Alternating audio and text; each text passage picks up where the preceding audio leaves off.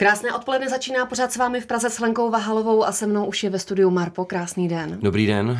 Já začnu, trošku se ohlédnu zpátky do minulosti, protože já jsem chtěla s vámi natočit rozhovor ještě před koncertem v Lucerně v rámci vašeho turné. Tak jenom krátce, jak to dopadlo. Bylo to naprosto skvělý.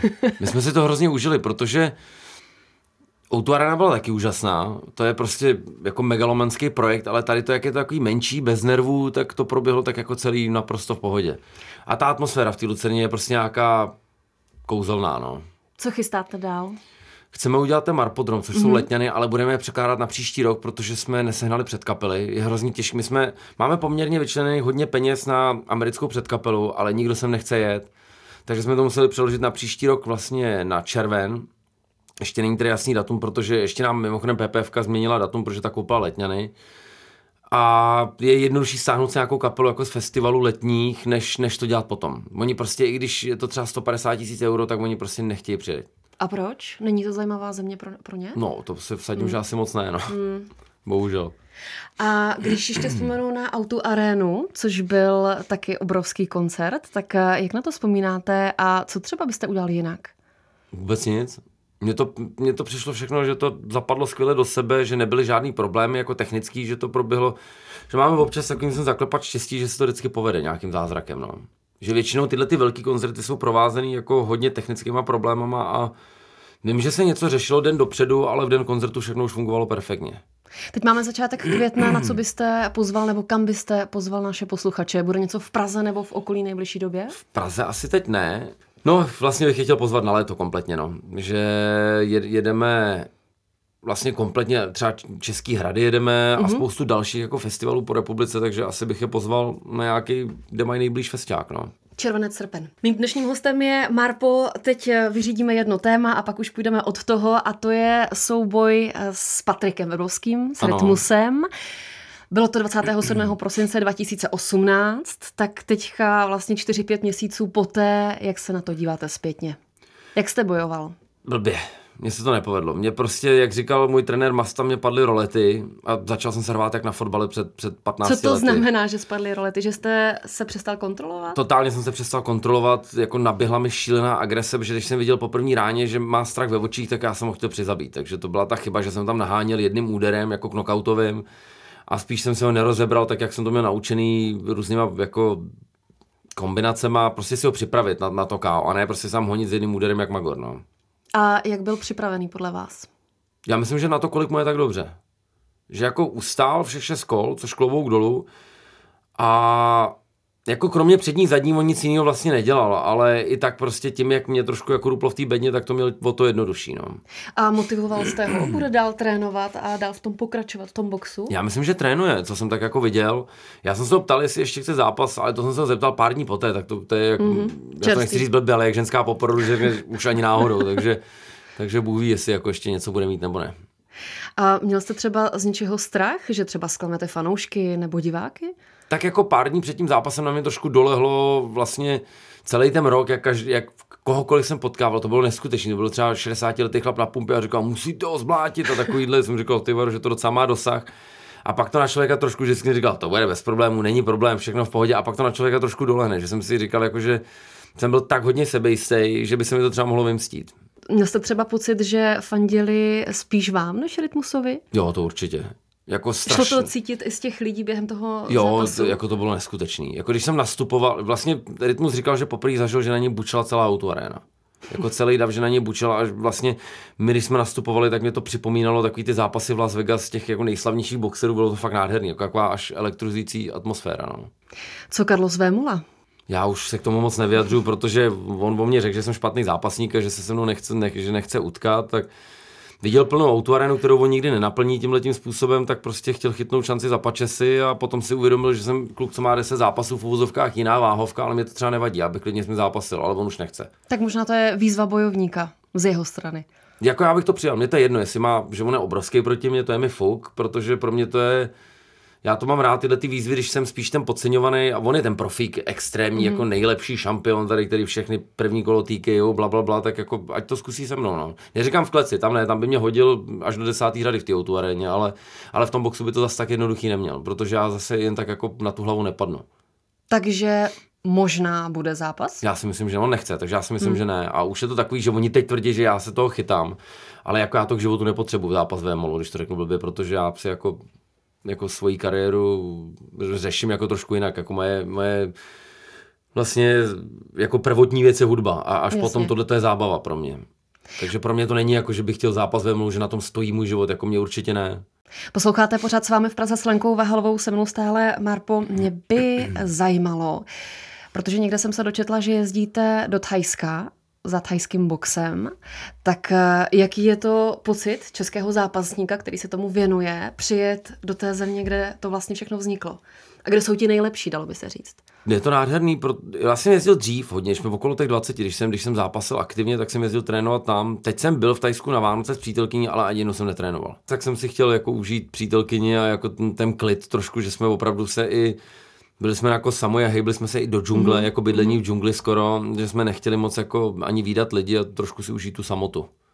Takže já jsem tentokrát trénovat nebyl, ale je to nádherný, jako na člověka promluví i ten buddhismus mm-hmm. a celá ta kultura toho je to je prostě jako doma, no. To je, když člověk jede za fotbalem do Anglie nebo do, do Barcelony nebo do Realu Madrid, no.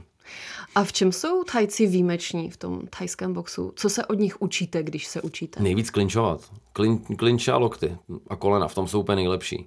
Že boxovat jako Evropani umí poměrně vlastně líp než Tajci ve finále jako rukama, ale ten, ten drill prostě oni mají jiný v tomhle. Oni to mají prostě těma rokama prostě najetý, oni trénují od, já nevím, od osmi let, mm-hmm. že oni je vytáhnou ze siročince a, a od té doby jenom trénují zápasy. A říká se, že jsou hodně mrštní. Že tím, že mají to těžiště níž, že jsou nižší, takže jsou hodně mrštní. Je to možný, no. Jako jsou, jsou tvrdý, no, hodně. A je to prostě při těch zápasech. Já jsem teda s Tajcema nezápas jenom spároval a je to teda hodně znát.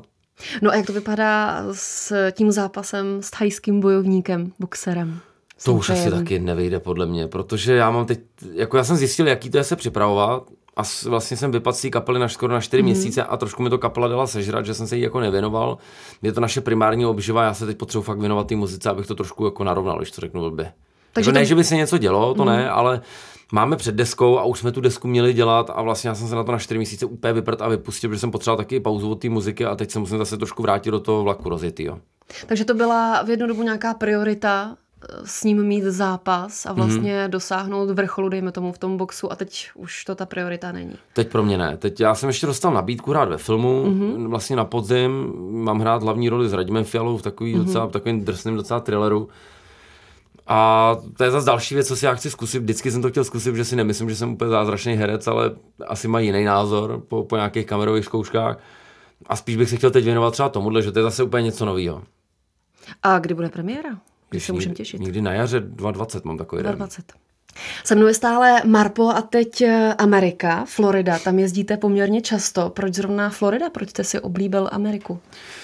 Jo, tak za prvý to bylo první kvůli hudbě, kvůli rapu a za druhý, protože tam mám známý. Já jsem jezdil původně šedesát kilometrů severně od Tampy do Spring Hill, kde byla půlka Treblegangu, to byli Američani. Pak se to nějak jako rozpadlo a teď jezdím do Bradentonu a to je taková známá destinace, tam bydlí Petrianda, tam má barák z Jenepolorajch a to je takový. Hmm. Já tam teda jezdím už docela dlouho, ne? To teď mi přijde, že to jako Češi hodně objevili tu Sarasotu a tam je nádherně, tam je to je Karibik takový, no. Takže já jsem vždycky je to malý městečko, já si odpočinu. A platí to, nebo je pravda, dá se o vás říct, že máte rád tu americkou kulturu nebo ten americký přístup k životu? Určitě. Mně je hrozně příjemný ten přístup těch lidí, protože teď zase třeba jsme byli se sednou na Letný na zahrádkách a prostě paní prodávala párky a já mám pocit, že jí otravu, že si do něco koupit od ní. To je prostě to je taková česká nátura podivná, jako co chcete, to si dáte. No a na co chcete tácek? Říkám, no na, jako abych si rád tam dal tu tatarku na ty hranolky, no tak na, takhle mi to ještě hodí, mi to lepně, mě to hrozně splnou, tím sere tohleto prostě, no. Že ta nátura v tomhletom, ta česká, že jako já se omlouvám, že jsem přišel do vašeho podniku si něco objednat, mně to přijde prostě úplně postavený na hlavu, no a v té Americe je tohle úplně naopak, i když je ten musně falešnej, tak aspoň mm-hmm. se na mě někdo směje. To se chci právě zeptat, jestli, nebo já jsem to pocítila, že do jisté míry je to povrchnost, je to že mož... vždycky asi prostě jde, nahodí as, je to asi jak jde. Může to být ve velkém městě třeba, ale ty malé městečka, ty, ty lidi tam jsou fakt příjemný a jezdím tam pravidelně, ty lidi už si mě třeba pamatujou, některý kam chodím jako častějc a přijde mi to, že to je takový, já nevím, takový hodně familiární, no, takový jako dom, domácí prostředí, když to řeknu blbě. Vy tam jste natočil docela dost klipů v Americe, chystá se něco dalšího? Ne, teď já teď jedu vyloženě s přítelkyní a s dětma, takže teď to bude, s dětma se nedá nic moc dělat jako v úvozovkách pracovního, takže se budeme věnovat jenom dětem. Posloucháte pořad s vámi v Praze, se mnou je stále Marpo. Co čeká Trouble Gang tento rok, příští rok, jak to vypadá s deskou, s koncerty a s dalšími plány? Tak až odjedeme léto, tak bychom měli v září říjnu vydat desku, ale to je otázka. A už se ví název? Ne, vůbec. My máme jednu písničku, to je právě ten největší problém, že jako my už jsme jich měli mít třeba těch demáčů pět šest a máme zatím jenom jednu, no, že se to trošku zabrzdilo ty práce, jelikož dřív, když jsme dělali jenom rap, tak ta vize byla jasná, ty kapely, jak to má znít, nebo ty party naší, a teď jak už je v tom kapela mu, vlastně muzika, když to řeknu blbý nástroje a už skládáme písničky, tak se to trošku rozchází. Takže tam trošku jako narážíme, ale spíše to o tom, že já tu muziku dělám aktivně od roku dva tisíce pět a občas to člověka trošku sežere, že už prostě toho má plný zuby a potřebuje vypustit a třeba to neřešit. Jenom hrát třeba koncerty, to je fajn, ale neřešit prostě furt, jako, furt psát texty a vlastně už pak člověk neví o čem, je to takový náročný někdy, no. Že mi přijde, že jsem trošku jako až malinko vyhořel teď. A ten podzim dva tisíce devatenáct je to deadline, anebo to můžete třeba Ne, posunout? My to můžeme hnout, to je můžete na nás. Posunout. Vždycky u nás to bylo tak, že si věci děláme tak, jak chceme my, takže když to budu chtít vydat za pět let, to dám za pět let. To je jako na nás, ale chtěl bych aspoň mít ten deadline, kvůli tomu, že nás to nutí pracovat. A vy jste někde zmínila, že je to v podstatě vaše rodina, stane se někdy, že je tam ponorka nebo nervozita nebo nějaká agrese? Ponorka nikdy nebyla za tu dobu, co, co jezdíme, to se nestalo v životě, protože my jsme fakt jako super parta kamarádů, ale samozřejmě, že se dohadujeme, jako když dojde třeba na tu muziku, jak se dokážeme, já bych neřekl úplně pohádat, ale jako vyostřej se ty názory, ale my máme výhodu v tom, že se hned umíme vyříkat. Že ty problémy řešíme hned na místě a vlastně si řekneme, že to nemá smysl a, a fungujeme dál. A jste vy ten, který má poslední slovo? Já jsem diktátor, no. Jako když nebude pomim, tak pomim nebylo v Činaskách, tak proto jsem chtěl odejít, takže musí být pomim. Dělá tam ještě někdo thajský box? Ne, ještě, ještě Jakub Studený, Iron Cup, tam ještě dělá taky, ale zatím na tom není líp než já, takže mám ještě výhodu. Díky takže bohu. Se vás trošku bojí. Vy jste byl součástí kapely Činasky, mě jenom zajímá, napadá mě takové ohlednutí, co vám to dalo, co vám to vzalo. Vzalo mi to osobní život hodně, protože tou kapelou se řídilo úplně všechno. Dovolen, prostě když byla, člověk mohl být nadovolený a když byl koncert, tak musel letět zpátky, jako hodně jako to zasahovalo do, do té osobní roviny, ale zase mi to dalo obrovskou školu, na který vzniknul ten Trouble Gang. Že jsem získal vlastně know-how áčkový kapely a když jsem to přenesl na tu svoji prťavou kapelu tenkrát, tak všechno začalo hrozně růst a fungovat. Ale na to, že vám to bralo osobní život, tak jste to vydržel docela dlouho. To asi jo. Ale že mě to baví bubnovat, no. Teď mě to třeba strašně chybí, to bubnování. Musím říct, že necvičím, že hraju jenom dvě písničky u sebe v kapele, ale hrozně rád bych si zahrál třeba celý koncert, to mi chybí. Takže u mě to bylo, když už to bylo nejhorší, ty, i ty vztahy byly fakt vyostřený, tak jediný, což jsem si sedl za ty bubny a tam to všechno zmizelo. A přijde tu a tam nabídka, že byste si šel někam zabubnovat? Teď nemyslím Činasky, ale do jiné kapely. Mm-mm, nepřišla zatím žádná. Ale tak ono je to celkem jako logický, já nevím, těm bubeníkům můžu nabídnout třeba tři víkendy jako v roce, to jim mm, asi, na bubeníkům, těm kapelám, to je fakt jako docela málo, no. Jsme ve finále, mě napadá, jestli je nějaký sen, ať už ve sportu nebo v té hudbě? Já nevím, já jsem to mám teď takový zmatečný, já jsem furt chtěl jako pár písniček přetek, přetextovat do angličtiny a zkusit to ven, protože já nemám ty ambice, že z nás bude nějaká celosvětová kapela, to vůbec. Ale myslím si, že když vidím občas takový ty rokamparky, rokamringy, ty C-čkový pódia nebo sigety, že tam bychom byli schopni tou energii konkurovat v ostatním kapelám, ne-li je přejet. Ale to je otázka, no. To je takový, jako já nejdřív chci dokázat nejvíc v Čechách, až pak se vrhnout třeba na tohleto. A na čem to stojí nebo padá? Je to o tom, že musí se ozvat ten promotor ze Sižetu nebo z nějakého dalšího festivalu? To je o kontaktech všechno. Takže mít ty kontakty správný a ten repertoár. Jelikož teď vlastně hrajeme jenom primárně v češtině, tak to vůbec mm-hmm. nemá jako žádnou, žádnou ambici nebo smysl jít ven. Mm-hmm. Až se nám povede třeba jako udělat třeba pět šest písniček aspoň, že to můžeme prolnout, že začneme anglicky, pak česky, pak skončíme anglicky, tak to pak aspoň trošku nějaký smysl má. Ale nejdřív bych chtěl prostě udělat aspoň ty letňany a třeba případně Strahov časem, nebo nemyslím Nedvědovský Strahov, ale ten, co dělali Kryštofové nebo, nebo Eden, já nevím, jak, jak Strahov na tom bude. To je muzika a přeci jenom v tom sportu. Já, ve sportu já nemám moc ambice mm-hmm. nějaký jako obrovský, protože to jsem měl, když mi bylo dvacet a to už jako chápu, že mi je třicet čtyři a že už jako šampion země nebude. Na to už čas nemám, ale třeba si ještě nějaký zápas dá, to by mě určitě lákalo. No ale když přišla nabídka s Rytmusem, tak jste sebral všechny síly a šel do toho. A tehdy jste vlastně nebyl v tréninku, že jo? Byl, byl, já jsem se připravoval byl? původně na toho Senčaje právě, takže já jsem trénoval, já akorát takhle. jsem přepnul mm-hmm. z tajboxu na box. Jasně, jasně, jasně.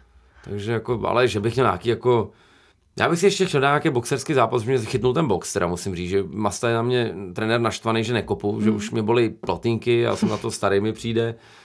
nějaký ještě, já nevím, kdyby byl třeba nějaký zajímavý soupeř, tak proč ne? A úplně ve finále, protože za chvilku pustíme kruh, tak jaké soužití dvou muzikantů? No já bych řekl, že dobrý, protože si rozumíme.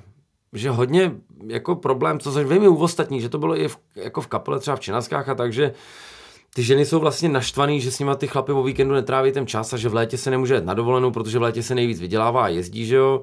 A tady je to poměrně jako jasný, no, nebo jako byl třeba problém u mě, že sociálně nežiju, jenomže když člověk potká sto tisíc lidí za rok, tak já už nechci nikam jít a potkávat další lidi. Já už mám těch lidí třeba plný zuby a vyhovuje mi si lehnout doma na gauč a koukat třeba na seriál nebo na film. A to prostě teď si v tomhle perfektně rozumím. Já neříkám, že to je jako gro našeho vztahu, ale že jako by třeba v té muzice je tohle jako fajn, že si můžeme poradit, protože to známe oba navzájem, tak je to takový jako příjemný. A chystáte s Lenny nějaký single nebo další klip? Ne, my teď řešíme spíš život než než muzik, jako než nějakou jako takhle nějaký písničky dohromady nebo tak.